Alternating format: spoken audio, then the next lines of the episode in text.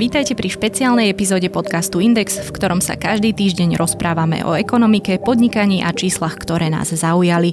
Moje meno je Nikola Bajánová a dnes sa budeme rozprávať o tom, ako dostať hotovosť do firmy, aké opatrenia v platení daní by štát mohol prijať, aby to šlo automaticky a jednoducho. Rozprávať sa budem s Richardom Panekom, partnerom oddelenia daňového poradenstva EY na Slovensku. Podcast Index vám prináša spoločnosť EY, ktorá poskytuje komplexné služby v oblasti auditu, daní, právneho, transakčného a podnikového poradenstva. Jednou z priorít EY je podpora slovenského podnikateľského prostredia a to je prostredníctvom súťaže EY Podnikateľ roka. Viac sa dozviete na webe ey.com.sk. Pán Pánek, na konci roka sa predpokladá vyše 10-percentný prepad slovenskej ekonomiky. Môže to byť aj viac, môže to byť aj menej. Uh, vieme, že korona kríza nám teraz ukázala, ako sme veľmi závisli od zahraničného dopytu, pričom máme príliš malý hlas na to, aby sme dokázali to globálne dianie akokoľvek ovplyvniť.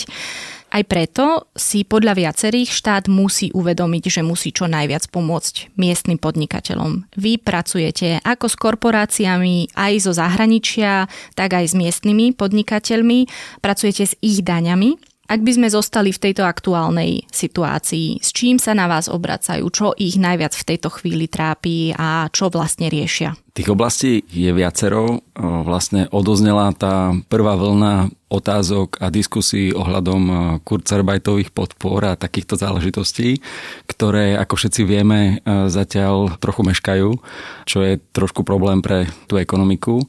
A toto je jedna z oblastí, ktorú tí podnikatelia vnímajú veľmi e, citlivo. Tá druhá oblasť je, ako čo najlepšie pripraviť e, firmu alebo firmy na to ďalšie, čo ešte môže prísť, lebo vlastne my máme za sebou tú epidemiologickú časť tej krízy a teraz e, vlastne sa črtá tá ekonomická a tam tie diskusie prebiehajú v dvoch rovinách. Jedna rovina je, ako čo najlepšie pripraviť tú firmu na to, keď prídu ešte horšie časy z hľadiska usporiadania aktíva majetku. A druhá oblasť je, jak dosiahnuť e, to, aby sme vedeli zúžitkovať tie straty, ktoré ak by padli, tak e, oni majú v čase nejakú svoju hodnotu a, a v podstate ten podnikateľ by mal mať možnosť e, tieto straty si započítať oproti ziskom, jednak v čase, ale aj v priestore. Takže toto sú nejaké dve oblasti, ktoré vyskakujú pomerne často. A toto platí aj pre tých veľkých hráčov, aj pre tých menších? Dá sa povedať, že to je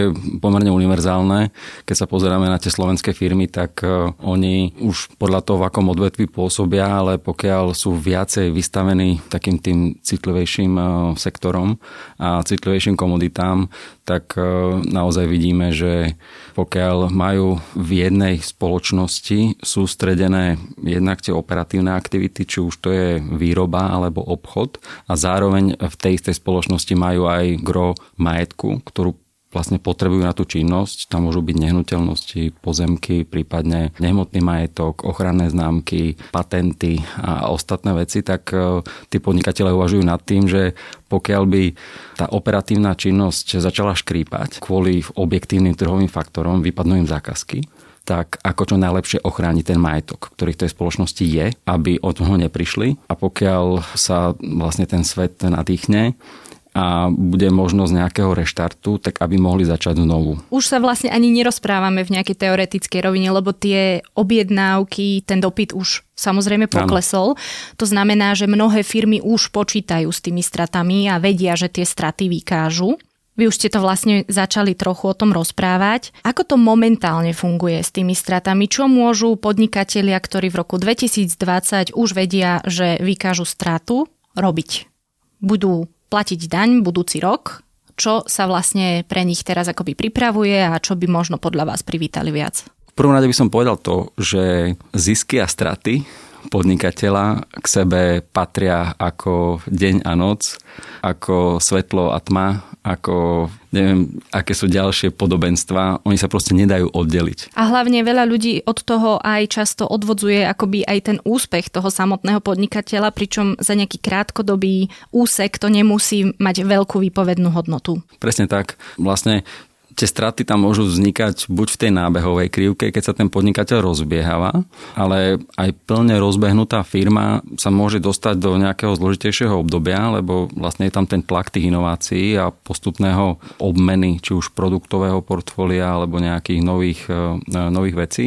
A s tým sú spojené ako keby nové náklady, ktoré sa nie vždy podarí okamžite komercionalizovať. Takže vlastne to podnikanie sa ono prebieha v nejakých krivkách. A čo sú úplne prirodzené veci. Častokrát e, ten jadrový produkt dokáže kompenzovať tie ostatné pokusné krivky, lenže v situácii, ako máme táto, tak e, sa to celé otáča hore nohami a v podstate ani tá hlavná činnosť e, zrejme nevystačí, aby kompenzovala tieto buď inovatívne alebo experimentálne časti tej firmy a, a v podstate je dosť pravdepodobné, že tá firma skončí v strate. A vlastne tie dane vnímajú stratu ako niečo, čo e, sa dá zúžitkovať a započítať oproti ziskom. Vlastne my tu nám máme aj teraz e, režim prenosu daňových strát do budúcnosti. Momentálne je to e, nastavené tak, že vlastne ten podnikateľ si to môže prenášať maximálne 5 rokov hej, do budúcna. To ale predpokladá, že on bude mať v budúcnosti zisky, zisk. od ktorých si tú stratu bude vedieť odpočítať. Čiže nie obrad, ale zisk. Tak, my sa pozrieme v podstate na základ dane. E, tam sú e, nejaké metodiky, ak sa k tomuto dostať, ale e, je to vždy pohľad do budúcnosti. A my v dnešnej situácii plnej neistoty. My naozaj nevieme, kedy tá ziskovosť príde a či vôbec príde. Aby sme to vedeli niekomu trošku ešte viac priblížiť, znamená to, že firma, a nemusí to byť teraz, mohlo to byť pokojne minulý rok, vykázala stratu a teraz budeme počítať 10 tisíc.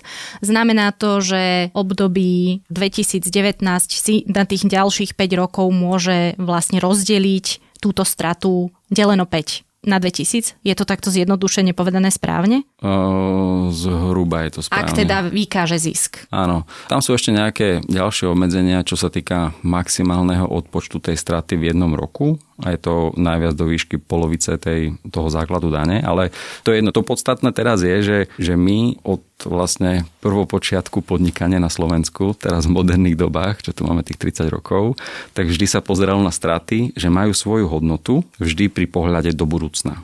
A, a čakalo sa, že vlastne keď ten podnikateľ má tú stratu, ten štát mu umožní, dobre, daj si ju niekam do zásuvky, keď sa ti začne dariť, tak si ju tú stratu vyťahneš a si môžeš odpočítavať tú stratu, aby ono to aj dáva zmysel. Vlastne ten štát nemôže byť pri tom podnikateľu len vtedy, keď svieti slnko a vlastne inkasovať dane. On by mal zohľadniť aj tie ťažšie časy. Hej. Tento pohľad do budúcna vyzerá teraz, že nemusí úplne zafungovať vzhľadom na tú neistotu, tých 5 rokov môže byť málo. Sú krajiny, nie je to ojedinelé, veľa krajín má nekonečný odpočet straty. Nemci a ostatní. Sú tam možno prísnejšie pravidlá proti zneužívaniu, ale časovo to obmedzované vôbec nie je. Takže to je prvá vec, aby ten podnikateľ dostal väčšiu flexibilitu v tomto pohľade, lebo predsa len tá strata, ona má svoju hodnotu, ona sa dokonca aj vykazuje na súvahe ako, ako majetok častokrát, pokiaľ je zužitkovateľná. A je to niečo, čo ten podnikateľ by mohol vzadu nosiť, že dobre, tak keď začnem teda podnikať, tak budem môcť tieto straty využívať, keď, keď sa mi rozbehne to podnikanie znovu po tejto kríze a začnem zarábať peniaze, tak ja zo začiatku tie dane platiť nebudem lebo si budem môcť uplatňovať straty z týchto ťažkých rokov. Takže prvá vec je, či tých 5 rokov bude dosť hej, na to, aby sa to podarilo zužitkovať a to by mali vedieť tí podnikatelia už teraz. Nechcem sa rozprávať o tom, čo by bolo veľmi keby, ale ak by sme nemali koronakrízu a tak či tak by sa rozšírilo alebo predlžilo to obdobie, alebo by to bolo jednoducho flexibilné a na nastavení uh, samotných podnikateľov, čo by tam vlastne hrozilo? Aké, aké by tam hrozili uh, možno nejaké negatívne javy? Lebo predstavujem si to potom tak, že niekto by to mohol naozaj naťahovať až do nekonečna a potom by zase asi ten štátny rozpočet tiež nemal také príjmy, na aké by sa za normálnych okolností spoliehal a bolo by to oveľa menej predvídateľné, ako je to teraz. Súhlasím, je to niečo, čo treba určite zohľadňovať. No stalo by sa to, že pokiaľ by ten podnikateľ mal stratu v roku 2020, a začal sa preklapať do ziskov neskôr ako tých 5 rokov, tak on, on túto stratu príde nevie ju využiť nejak. A v podstate je to niečo, čo by mohli tí podnikatelia vnímať ako nefér, že ja som teda v ziskovom roku vám zaplatil to, čo odo mňa chcete, ale v tom stratovom roku vy sa odo mňa odvraciate vy ako štát sa odo mňa odvraciate a neumožňujete mi zdaňovať e, tie peniaze, ktoré som reálne zarobil. Ale toto je celá taká tá filozofia o tom, že sa platia dane aj v prípade, že človek nezarába alebo že sa mu nedarí toto sa podľa vás vôbec môže niekedy zmeniť? To asi ťažko. Ako postupom času sa tam nahromadilo viacero takých inštitútov v tom našom daňovom práve, kedy je tam nejaký odklon od tejto filozofie, že vlastne ten podnikateľ sa na to pozera takže koľko ja som zarobil peňazí a zrazu keď to vlastne nahodí a zbehne tou daňovou kalkuláciou, tak zistí, že jemu tam vychádza viacej. A my sa možno dostaneme neskôr trošku ďalej k tomu, že, že prečo to tak je, ale možno k tým stratám ešte jedna vec, ktorá momentálne prebieha odbornou diskusiou, nielen na Slovensku, ale aj v ostatných štátoch, lebo tá korona vlastne postihuje celú Zemegulu a tá diskusia tam prebieha aj na medzinárodnej úrovni, je otázka prenosov strát nielen do budúcna, ale aj do minulosti. Takzvaný loss carryback režim. Najbližšie vlastne momentálne prebieha diskusia v Českej republike. Tam to už vlastne prešlo aj, sa mi zdá, že prvým čítaním. To je niečo, čo znovu nie je nejaký unikát. Veľa krajín to má dlhodobo, už teraz bez ohľadu na terajšiu krízu. A znovu také tie tradičné ekonomiky, ktoré vlastne našli ten recept na to daňovo optimálne podporovanie podnikania. To sú hlavne krajiny ako Nemecko, Spojené kráľovstvo, bližšie k nám, takisto pobaltské krajiny, alebo ak máme ísť ďalej, tak e, sú to krajiny ako Amerika, Izrael a podobne. Takže ten loss back je určite niečo, čo by tým podnikateľom pomohlo. V praxi by to vyzeralo tak, že ak by podnikateľ vykázal za rok 2020 stratu, tak túto stratu v podstate by si mohol odpočítavať od ziskov, ktoré už vykázal v minulých rokoch a z toho zaplatil daň. Čiže cestovanie v čase. Cestovanie v čase, hej. On by sa vlastne v čase preniesol do roku 2019, do roku 2018, kedy bolo pomerne dobre, dobre všetkým a naozaj on v tých rokoch, dajme tomu, zaplatil veľa daní. A keď si zoberie tú 20 stratu a o túto stratu si poníži tie dane, ktoré zaplatil, tak vlastne on bude v preplatku na dani a štát by mu mal vrátiť nejakú časť daní, ktorú už zaplatil toto môže byť pomerne citlivá vec. Pre... Určite, veľa otázok mi hneď napadá, no. napríklad, že veď ale on tie dane za ten rok 2019 odviedol podľa nastavených pravidiel, Áno. čiže ktoré Určite samozrejme sú ľudia, ktorí majú nejaké výhrady voči povedzme sadzbe a voči iným opatreniam alebo teda nastaveniam, ale akože v tom čase, v tom priestore to bolo akceptované. Ano. Že prečo by to vlastne malo takto spätne byť OK? Je to jeden z režimov, ktorý je v podstate pomerne zaužívaný. Je to režim, ktorý nie je vnímaný ako nejaká škodlivá daňová prax, nie je na zozname nejakých škodlivých praktík, tak ako ich e, vlastne popisujú častokrát e, odborníci z Európskej komisie alebo z OECD. Práve naopak, teraz v čase krízy vlastne vznikajú akékoľvek e, zoznamy doporučení, čo by mali krajiny zvážiť. Tam boli tie klasické veci, ktoré u nás už čiastočne prebehli. Eh, Kurzarbeit. Kurzarbeit, odklad podávania priznania a tak ďalej. Táto vec na tomto zozname svieti. To znamená, že je to niečo, čo tie štáty by mohli zvážiť. Nikto im eh, to nebude vyčítať z pohľadu vlastne medzinárodného daňového práva alebo celkovo prístupu k tomu zdaňovaniu. Sú tam ale určite otázky a možno aj nejaké obavy na strane štátu, lebo ten štát to pocíti. Hej, tam bude treba vrácať naspäť e, z rozpočtu peniaze a tie peniaze vlastne budú niekde inde chýbať. Hej, takže kvôli tomu veľa krajín, keď to má tento režim, tak nie je úplne uvoľnený. Je limitovaný jednak z hľadiska cestovania a spätne, hej, že e, býva to 1, 2, niekedy 3 roky. Češi sa mi zdá, že uvažujú o dvoch rokoch. O dvoch rokoch, áno. No a, a takisto to býva aj limitované z hľadiska absolútnej výšky. Hej. Áno, Nemecko má milión eur, tuším, Francúzsko Áno. takisto. No a práve to bola aj tá výčitka v Česku, kde, ak sa nemýlim, to malo byť z pohľadu toho objemu peňazí nelimitované, alebo teda limitované príliš vysokou sumou? To posledné číslo, ktoré som zaregistroval, je 30 miliónov českých korún, čo je niečo viacej ako milión eur. U nás vlastne jedným z tých opatrení terajšej koronakrízy bolo to, že štát umožnil vlastne odpočítavať v 19-kovom priznaní, ktoré viacerí ešte nepodali, lebo je odložené kvôli pandémii, tak umožnil odpočítať nevyužité staré straty, ktoré vlastne tam ostali v šuplíku. A vlastne tá novinka je, že sa dali pospájať z viacerých rokov. Čokoľvek, čo ostalo nevyužité, ešte, ja neviem, 17-ková strata, 18-ková strata, lebo tam to vlastne fungovalo ešte v rámci 4 rokov a najviac jedna štvrtina ročne, tak oni umožnili, že môžete si dať aj dve štvrtiny ročne, ale najviac v kumulatívnom objeme takisto milión eur. Takže ja si myslím, že úplne prirodzené zo strany štátu, aby to mal pod kontrolou, tak to obmedzenie tam dať, ale toto je niečo, čo, čo by tomu podnikateľovi veľmi pomohlo, lebo to sú proste peniaze na tácke. Akože tam dostane reálne ten podnikateľ pri podaní priznania, ktoré nemusí byť v marci, ono môže byť aj v januári 2021, hej, za 20-kové obdobie, by si vedel vypýtať preplatok na daní vo výške vlastne tejto spätne odpočítavanej straty. Čiže my máme loss carry forward, to máme, a rozprávame sa aj o loss carry back. Mohli by ale tieto dva, nazvem to, inštitúty fungovať naraz v jednom daňovom režime? Mohli a vlastne takto to majú nastavené aj tie krajiny, ktoré majú ten loss carry back aj loss carry forward. E, základ je, aby tá strata sa odpočítovala len raz.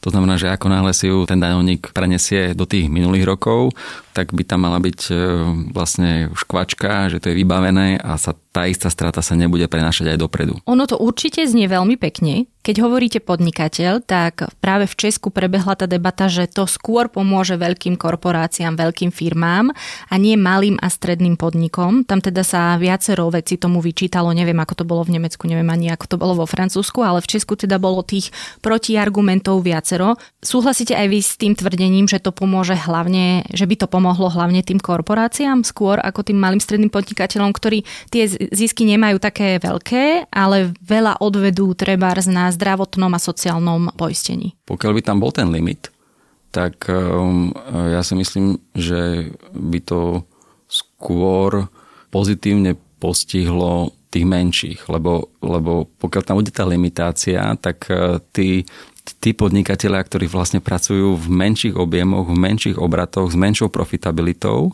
tak pocitia ako keby silnejší dopad toho opatrenia. Keď raz vám štát ponúka, jak bolo vlastne v prípade toho, čo už prešlo, že, že milión eur odpočet starých strát, tak to v kešovom vyjadrení, hľadiska hotovosti, keď si vynásobím ten, lebo milión eur to je dopad na základ dane, toto si vynásobím 20 jednotkou, to je 210 tisíc eur. To je vlastne za jednu spoločnosť, či už akciu akciovú spoločnosť SROčku vlastne je za jedného daňovníka, tak e, týchto 210 tisíc by vlastne dostala tá SROčka je úplne jedno, že či má obrať 5 miliard alebo 100 tisíc eur. Hej, takže ja si myslím, že z tohto hľadiska práve naopak by to mohlo byť skôr atraktívne pre tých menších. Samozrejme, my sa rozprávame asi skôr v teoretickej úrovni, lebo u nás sa veľmi asi o tom loss carryback neuvažuje, aspoň nemáme takéto nejaké signály. Zatiaľ stále vlastne ministerstvo je v móde, že zbiera podnety vlastne od či už odbornej verejnosti alebo aj širšej podnikateľskej obce na to, že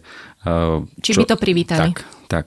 Tak, takže ja očakávam, že táto diskusia by ešte mohla prebiehať, a, ale nie sú k tomu žiadne signály. Ne, ne, nezavidoval som ani paragrafové znenie, ani nič konkrétne zo strany ministerstva. No a teda tá Česká republika. Jednou z tých ďalších výčitok voči tomu to bolo, že by to mohlo mať negatívny efekt v tom, že by tie veľké zahraničné korporácie a ich pobočky mohli začať presúvať práve svoje straty do Českej republiky. A, že by sa vlastne začal prejavovať ten transfer pricing, ak sa nemýlim, že sa to tak nazýva. Vedeli by ste si predstaviť, že by to bolo napríklad, alebo pomohlo by tomu opatrenie, ktoré by hovorilo, že toto sa bude týkať iba tých, ktorí platia na Slovensku dane? To je jedna vec. A druhá vec, malo by to vôbec ten efekt, ktorý som spomenula podľa vás? U týchto väčších korporácií tam si treba uvedomiť, že my tu máme pomerne striktný režim transferových cien ktoré sa sledujú a v podstate všetky tie, či už tovarové alebo službové transakcie v rámci skupiny mm-hmm. by mali byť nacenené takým spôsobom, ako keby obchodovali s niekým nezávislým. Čiže aj cez hranice to platí? Aj cez hranice, my to máme aj lokálne a pokiaľ tam je zabehnutý vlak, že tie transakcie sú nejak nacenené a zrazu by prišlo nejaké, nejaký výstrel a, a dramatický zvrat v nacenení tých transakcií, práve kvôli tomu, aby niekto si tu na proste presúval tie straty, tak by to bolo pomerne vidno e, z tých čísel. Väčšie firmy sú samozrejme pod e, väčšou kontrolou, tam je takisto povinnosť auditovania a tak ďalej. Takže ja si nemyslím, plus e, vlastne tá výhoda toho štátu je tá, že tie dane sa dajú spätne kontrolovať. To znamená, že tam ostane stopa takomto manévri a u nás je vlastne to obdobie spätnej kontroly pomerne dlhé. My tam máme najmenej 6 rokov, najviac 11 rokov, kedy sa dá spätne cestovať. To znamená, že ten daňový úrad, keby niekto spravil takéto experimenty, nazvem to, v tom priznaní za rok 20, tak v podstate až do roku 31 prípade medzinárodných transakcií by to mohlo spätne ako keby skontrolovať. Ten štát má tú výhodu, že on sedí a čaká, kým dostanete informácie, by to mohol verifikovať a pokiaľ by tam nebolo niečo v súlade s týmto princípom, tak to vie vlastne dorúbiť a upraviť tak, ako by to malo byť. Takže tá obava tam môže byť, ale sú tam mechanizmy pomerne štandardné na to, aby sa dalo riešiť. Len aby to niekto pochopil a vedel si to predstaviť, znamenalo by to, že zahraničná pobočka na Slovensku by naúčtovala svojej matke alebo by si objednala u svojej matky nejakú službu, teraz je úplne jedno, čo by to bolo, či by to bolo presne daňové poradenstvo, alebo by to bolo niečo obsahové a bola by tam tá suma oveľa vyššia, ako platí trhová cena na Slovensku? Alebo aký trh sa berie do úvahy pri takomto naceňovaní? Keď to je firma, ktorá má viacero pobočiek po Európe. Um, Lebo niektoré služby si určite tie pobočky nechávajú robiť tými svojimi matkami. Hej, čo sa týka týchto medzinárodných e, korporácií, tak e, tam samozrejme tých cezhraničných transakcií je neskutočne veľa.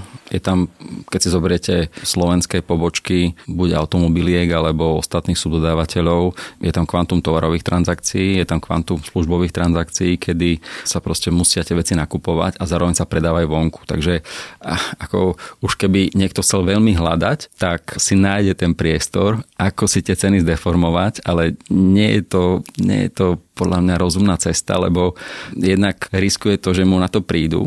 Je tam dlhý čas, kedy ten daňový to môže skontrolovať a naviac my na Slovensku ešte máme od nedávna ako keby ešte sprísnený režim keď niekto robí takéto veci, tak je tam ako keby ešte dvojnásobná pokuta proti bežnej pokute. Normálne, keď e, vlastne spravíte nejakú chybu v daniach, tak e, za každý rok, kedy ste menej zaplatili daní, štát si vypýta 10% najviac je to 100%, že vlastne tú daň vypýtajú krát dva. A pokiaľ, pokiaľ do toho sú zahrnuté nejaké hry v oblasti transferových cien, tak je to vlastne ešte raz toľko. Ešte jedna vec k tomu, alebo minimálne ešte dve veci k tomu.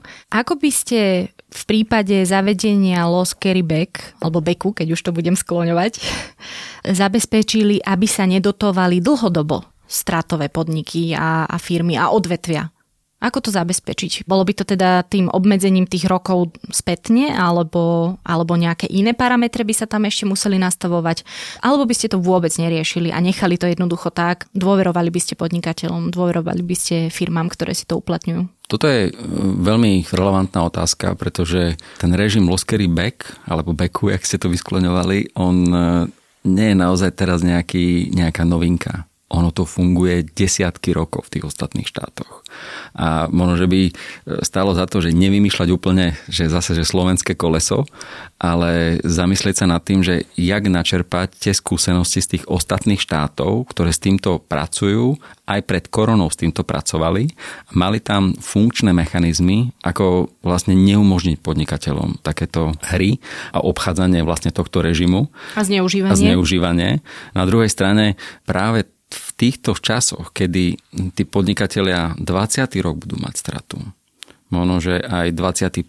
rok budú mať stratu, tak vlastne pre nich počítať s tým, že im niekto umožní odpočítať tieto straty v budúcnosti, nie sú príliš lákavé, nie sú atraktívne. Aj za cenu toho časového limitovania, aj za cenu limitovania tej výšky, ja si myslím, že by tam bol veľký záujem v podnikateľskej spoločnosti o tento režim. Len treba to premyslieť, prepočítať a znovu asi získať tú best practice z tých štátov, ktoré takto dlhodobo fungujú. Ak by sa to zaviedlo, tak štát by teda musel vyplácať, vrácať tie peniaze. Kde by podľa vás vlastne štát štát našiel na to peniaze, alebo, alebo ako by to možno niečím iným vyrovnal? Lebo toto určite je relevantná otázka a verím, že mnohí sa to spýtali, že no ale tak štát Na to musí niekde Z čoho toho zafinancovať? Hej, hej.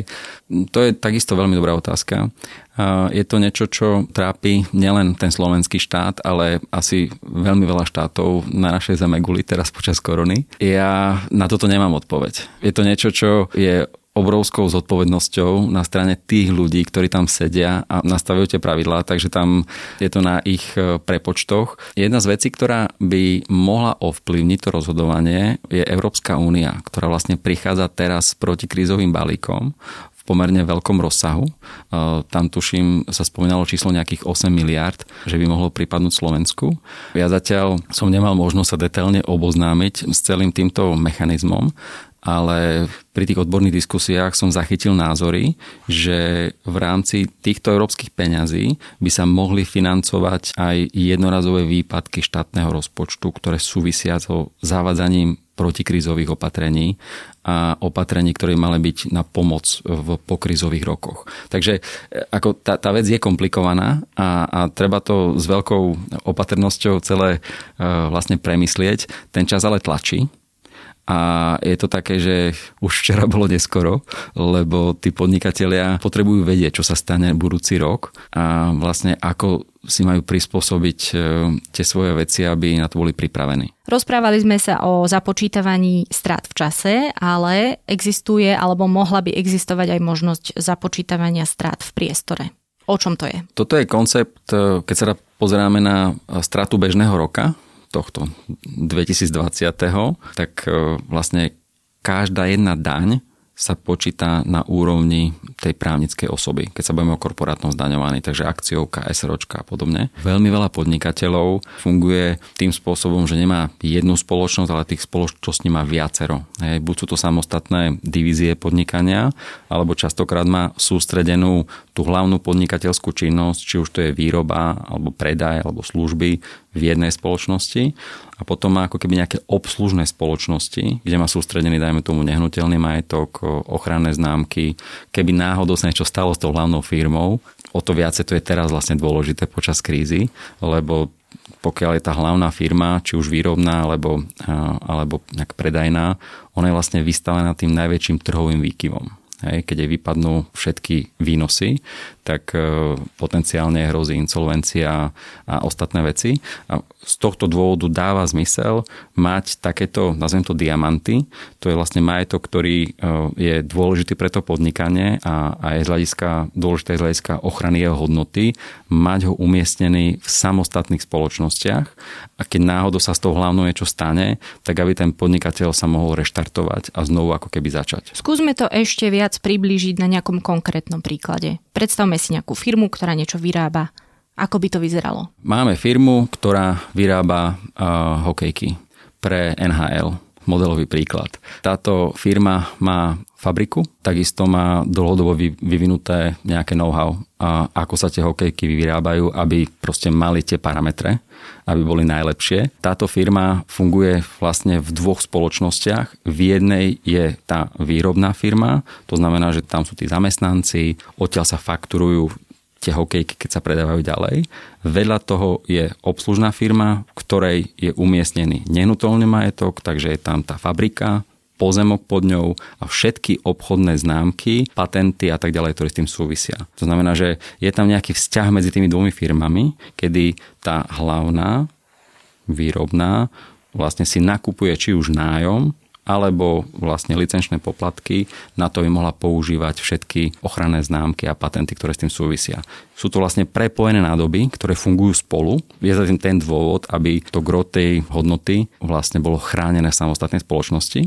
A teraz, keď e, vypadne trh, prestanú sa predávať hokejky, tak vlastne táto firma vykáže stratu na druhej strane tá firma, ktorej je majetok, tak e, práve kvôli pravidlám transferového oceňovania by mala naďalej fakturovať tejto svojej sestre jednak nájom a takisto aj tie licenčné poplatky. Toto sú pravidlá, ktoré tu dlhodobo máme a toto spôsobí, že ten podnikateľ, aj keď prestane predávať, on naďalej bude musieť platiť dane. Lebo tá vlastne sesterská firma, v ktorej je umiestnený tento majetok, tak ona bude vykazovať zisk z prenajmu a zisk z licenčných poplatkov. Takže na toto je reakcia tá, že a vlastne vo svete sú bežné inštitúty, ktoré sa volajú skupinové zdaňovanie.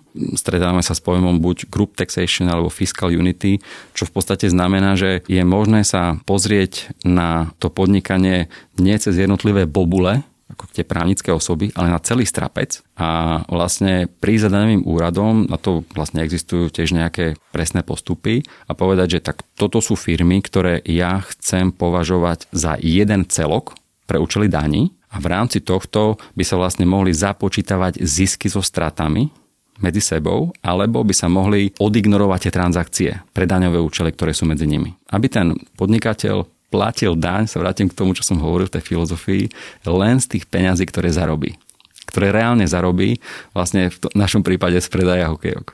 Hej? Takže toto je niečo, čo je pomerne komplikovanejší inštitút ako samostatný Loskery Back. Zatiaľ ho ale z našich sused, susedských krajín majú Maďari a Poliaci. Aj to pomerne krátko. Akože oni majú odstranené tie transakcie zo zdaňovania? Alebo... Oni, majú, oni majú to skupinové zdaňovanie. To skupinové zdaňovanie. Aj, to skupinové zdaňovanie. V zahraničí je to nie až také ojedinele. Nemci to majú, Francúzi to majú zase UK. Je to niečo, čo by tým podnikateľom veľmi pomohlo. Môj mozog teraz začína vysielať taký ten varovný signál, že no ale ja si viem veľmi dobre predstaviť, že by sa za to dalo veľa vecí treba aj poskrývať, alebo sa dá jednoducho takto aj podvádzať. Ako my v podstate tie posledné roky eh, sme videli veľmi veľa opatrení, ktoré boli práve s cieľom na zamedzenie daňovým únikom na zamedzenie daňovým podvodom, na zamedzenie alebo sprísenie toho daňového režimu, čo je niečo, čo tí podnikatelia nemajú radi, ale tí poctiví podnikatelia s tým nespravia nič. Oni si pozdychnú a povedia si proste, dobre, je to niečo, čo musím spraviť a, a v podstate tam je najhorší ten nábeh, Hej, to je keď vlastne sa vypúšťa tá e, raketa do kozmu, tak vlastne vtedy je to najviac... Tá, najviac sa spáli. Najviac, hej, najväčšia energia vtedy sa vydáva. A ako náhle to už je zabehnuté, tak to už oni veľmi nepociťujú. A takýchto opatrení sprísňujúcich tu bolo extrémne veľa, či už lokálneho charakteru, ale bolo veľa aj takých, ktoré vlastne prišli ako diktát zvonku. Európska únia, OECD a tak ďalej. K tomu sa možno, že dostaneme nejaké samostatnej diskusii. Je to niečo, čo tí podnikatelia, jak som povedal, nemajú radi, ale tí poctiví podnikatelia to berú ako tak, že tak nerá sa ináč, tak e, dobre, akože ideme do tohto. Len e, ja si myslím, že by bolo dobre ako keby trošku to vyvážiť aj tými opatreniami, ktoré by pomohli tým podnikateľom. A vlastne ako odpoveď na tú vašu otázku, samozrejme, všetko sa dá zneužívať všetko sa dá zneužívať. Závisí od toho, že kto má akú úroveň vzťahu k riziku a k dobrodružstvu. Prípadne závisí od toho, ako sa pozera na tú vec. Bežný poctivý podnikateľ jemu nestojí za to, aby hľadal nejaké veci, lebo, jak som povedal, to sledovanie v čase je také, že toho podnikateľa to môže dobehnúť a vlastne všetky podané daňové priznania to sú vlastne ryhy na stole. Pokiaľ tam sú nejaké chyby, je tam to cestovanie v čase tých 6 až 11 rokov podľa terajšieho práva. Ja neviem, či to stojí za ten nekludný spánok. No, my sa rozprávame ako predpokladám dvaja poctiví ľudia, čiže my si to nevieme úplne predstaviť. My tú mieru rizika asi nikdy takú veľkú znašať nechceme. Ale treba povedať, že to transferové naceňovanie má presne svoj význam, keď chcete predávať treba niečo svojim blízkym osobám, čo je teda záležitosť občianského zákonníka, ktorý to má teraz tak naformulované, že to môže byť prakticky ktokoľvek z rodiny a musíte to urobiť urobiť za trhovú cenu. A to práve preto, aby sa aj nekrivil ten trh lebo v tom veľkom ponímaní, keby to sa začalo vo veľkom diať, že každý podnikateľ, ktorý si dal do odpočtu nejaké osobné auto alebo nejakú budovu alebo nejaký pozemok, by ho zrazu začal veľmi pod cenu predávať sebe do rodiny, tak by to nebolo v rámci tých pravidiel nastavenia toho eh, bežného trhu úplne v poriadku. Toto treba povedať. Ale pokiaľ sa rozprávame o vlastne len rozdelení toho jedného, ako ste povedali, strapca do nejakých jednotlivých bobul, tak to je možno predsa len o niečom inom. Ja si myslím, že tým, že nie je to znovu nejaký unikát, je množstvo štátov, ktoré už dávno pred touto krízou tento režim mali, či už v rámci Európskej únie, my sme to spočítavali, tam to vychádza na viac ako dve tretiny štátov Európskej únie má nejaký režim skupinového zdaňovania. Hej. A ten podnikateľ, keď sa na to pozriete úplne jednoducho, hej, že vy sedíte hore na tom strápci a zrazu uh, vlastne máte jednu bobulu, ktorá je hlboko stratová a ďalšie dve, tri, ktoré proste by mali platiť dane, tak uh, ono to ten zmysel nedáva. Takže ja si len myslím, že práve v tejto chvíli, kedy tá kríza spôsobila to, že možno ten počet firiem, ktoré sú v ťažkostiach, bude väčší ako v minulosti. Vytvára priestor na to zamyslenie, že ako s tým naložiť. Hej? Máme Lebo príležitosť Máme príležitosť, máme príležitosť spraviť našim daňovým systémom niečo a vlastne posunúť to do, do úrovne, ktoré bude oveľa priateľskejší e, k tomu biznisu. Dobre, keď hovoríme o rozdelení firmy do dvoch firiem alebo do viacerých firiem za účelom ochrany majetku napríklad, ak by firma skrachovala, dostala sa do úpadku, povedzme. Ako by k takémuto niečomu, čo ste vypovedali, že sa dá spraviť, vlastne prišli veriteľia, ako by to tam potom vlastne fungovalo, keď tá firma je pro forma rozdelená do dvoch firiem, ale v skutočnosti dá sa povedať, že to je naozaj jeden podnik. Tým, že sú tam samostatné právnické osoby, tak e, funguje tam niečo ako tá korporátna škrupina. Spoločníci alebo akcionári ručia, vlastne je, je to limitované tým základným imaním. To je základný princíp kapitálových spoločností. Pokiaľ by tam boli prevody majetku z jednej spoločnosti do druhej spoločnosti, ktoré by mohli eventuálne poškodiť veriteľov, lebo keď tam nie je majetok, tak e, možno by tam e, mohlo byť naozaj ohrozenie splácania záväzkov na to existujú štandardné mechanizmy. My tam máme v rámci konkurznej legislatívy je tam tzv. odporovateľný právny úkon, kedy je možné takéto účelové transfery majetku, myslím, že v trvaní troch rokov napadnúť a je tam, je tam proste na to proces. Každopádne tá pointa bola v tom, že to rozalokovanie majetku do samostatných spoločností, či už na začiatku toho podnikania alebo niekedy v procese, ono naozaj dáva zmysel. Je dobré to mať e, takto usporiadané, len bez toho skupinového zdaňovania tam vznikajú takéto anomálie. Čiže sme si povedali, že firmy očakávajú straty, je to takmer isté, že ich bude aj veľa, tých firiem. A my sme si teraz rozobrali minimálne dva také inštitúty, ktoré by sa dali teoreticky zaviesť podľa vás, aby to vedelo pomôcť jednotlivým podnikateľom. Čiže čo by sa malo v najbližších týždňoch, mesiacoch podľa vás diať? vzhľadom k tomu, čo sme si povedali? Ja očakávam, že bude prebiehať pomerne intenzívna odborná diskusia, akým spôsobom a či vôbec e, zapracovať tieto koncepty do slovenského daňového práva, keďže sú to veci, ktoré sme tu teraz nemali a predpokladám, že tam bude veľmi veľa ďalších vecí, lebo tie dane sú častokrát závislé od toho, o akom odvetví sa bavíme. Iné problémy majú výrobné firmy, iné majú službové firmy, iné majú veľký, iné majú malý, takže naozaj tých návrhov na zmien tam bude strašne veľa. A bude to pomerne sizifovská práca pre to ministerstvo financií pretriediť tie veci, ktoré dokážu zakomponovať už teraz, aby platili ešte pre rok 2020 Hej, lebo na to tí podnikatelia čakajú, keď budú podávať priznania, ktoré vybrať také, aby jednak nezložili ten štátny rozpočet. To znamená, že asi prioritu budú mať tie opatrenia, ktoré budú mať čo najmenší vplyv, ale môžu priniesť novú dynamiku práve pre to podnikanie.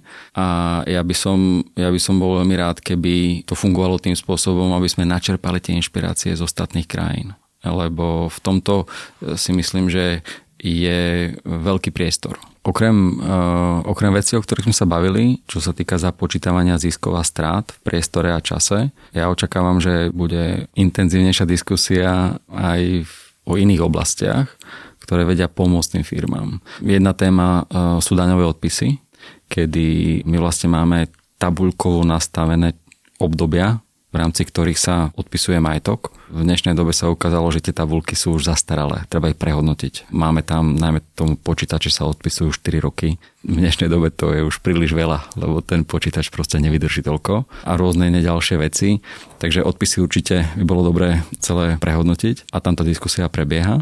Potom tu máme nové progresívne inštitúty ako super odpočet na výskum a vývoj, prípadne patent box, ktoré sú skôr zacielené na tie inovatívne spoločnosti. A cítim e, takisto zo strany priemyslu snahu, aby sa tieto inštitúty ešte viacej rozvinuli a dali väčší priestor, lebo zatiaľ, zatiaľ sú tam pomerne reštriktívne obmedzenia a tým firmám by to mohlo pomôcť napríklad náklady, ktoré sa kvalifikujú pre výskum a vývoj, pre ten super odpočet, prípadne používanie patent boxu aj pre spoločnosti, ktoré nepredávajú len licencovaný software, ale aj iné druhy softveru. A napadá mi, že pokiaľ by sa predsa len štát niečo takéto rozhodol robiť a trebárs by to podmienoval udržaním zamestnanosti alebo niečoho iného, alebo ak by to štát nešiel riešiť a povedal si, že tie peniaze, ktoré by vracal firmám na daniach, by investoval do tých opatrení, ktoré sme už spomínali. Čo by to podľa vás vlastne znamenalo? Čo by to prinieslo, keby zostali pri kurzarbajtoch, odkladoch daňových priznaní, odkladoch odvodov a podobne? Že kam to smeruje, jednoducho povedané. Ja zatiaľ si netrúfam úplne vyhodnocovať e, tie dopady fungovania, respektíve nefungovania týchto protikoronových opatrení.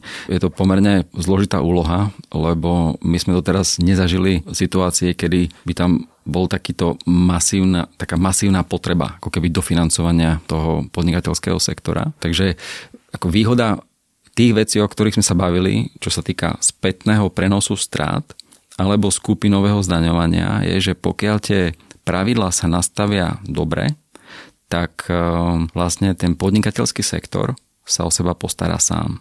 Hej, že on nebude ako keby závislý na či už schváľovaní alebo rozhodovaní nejakých štátnych orgánov o tom, že komu, koľko a kedy. Ak sa tie pravidla naozaj nastavia tak, že budú aj funkčné a zároveň budú tam nejaké mechanizmy proti zneužívaniu, tak by sa to malo upratať samé. Z hľadiska ako keby toho započítavania ziskov a strát v tomto vidím tú výhodu. Hej, ale toho času nie je veľa, lebo my sme teraz e, vlastne už v pokročilom štádiu a sú tam veľké očakávania, že ako bude vyzerať e, ten finálny zákon o daní z príjmov pre rok 2020-2020, keď sa budú podávať priznania vlastne začiatkom budúceho roka. Uvidíme samozrejme, ako sa to celé bude vyvíjať. My to budeme podrobne sledovať. Ja ďakujem Richardovi Panekovi, partnerovi oddelenia daňového poradenstva EY na Slovensku. Podcast Index vám prináša spoločnosť EY, ktorá poskytuje komplexné služby v oblasti auditu, daní, právneho, transakčného a podnikového poradenstva.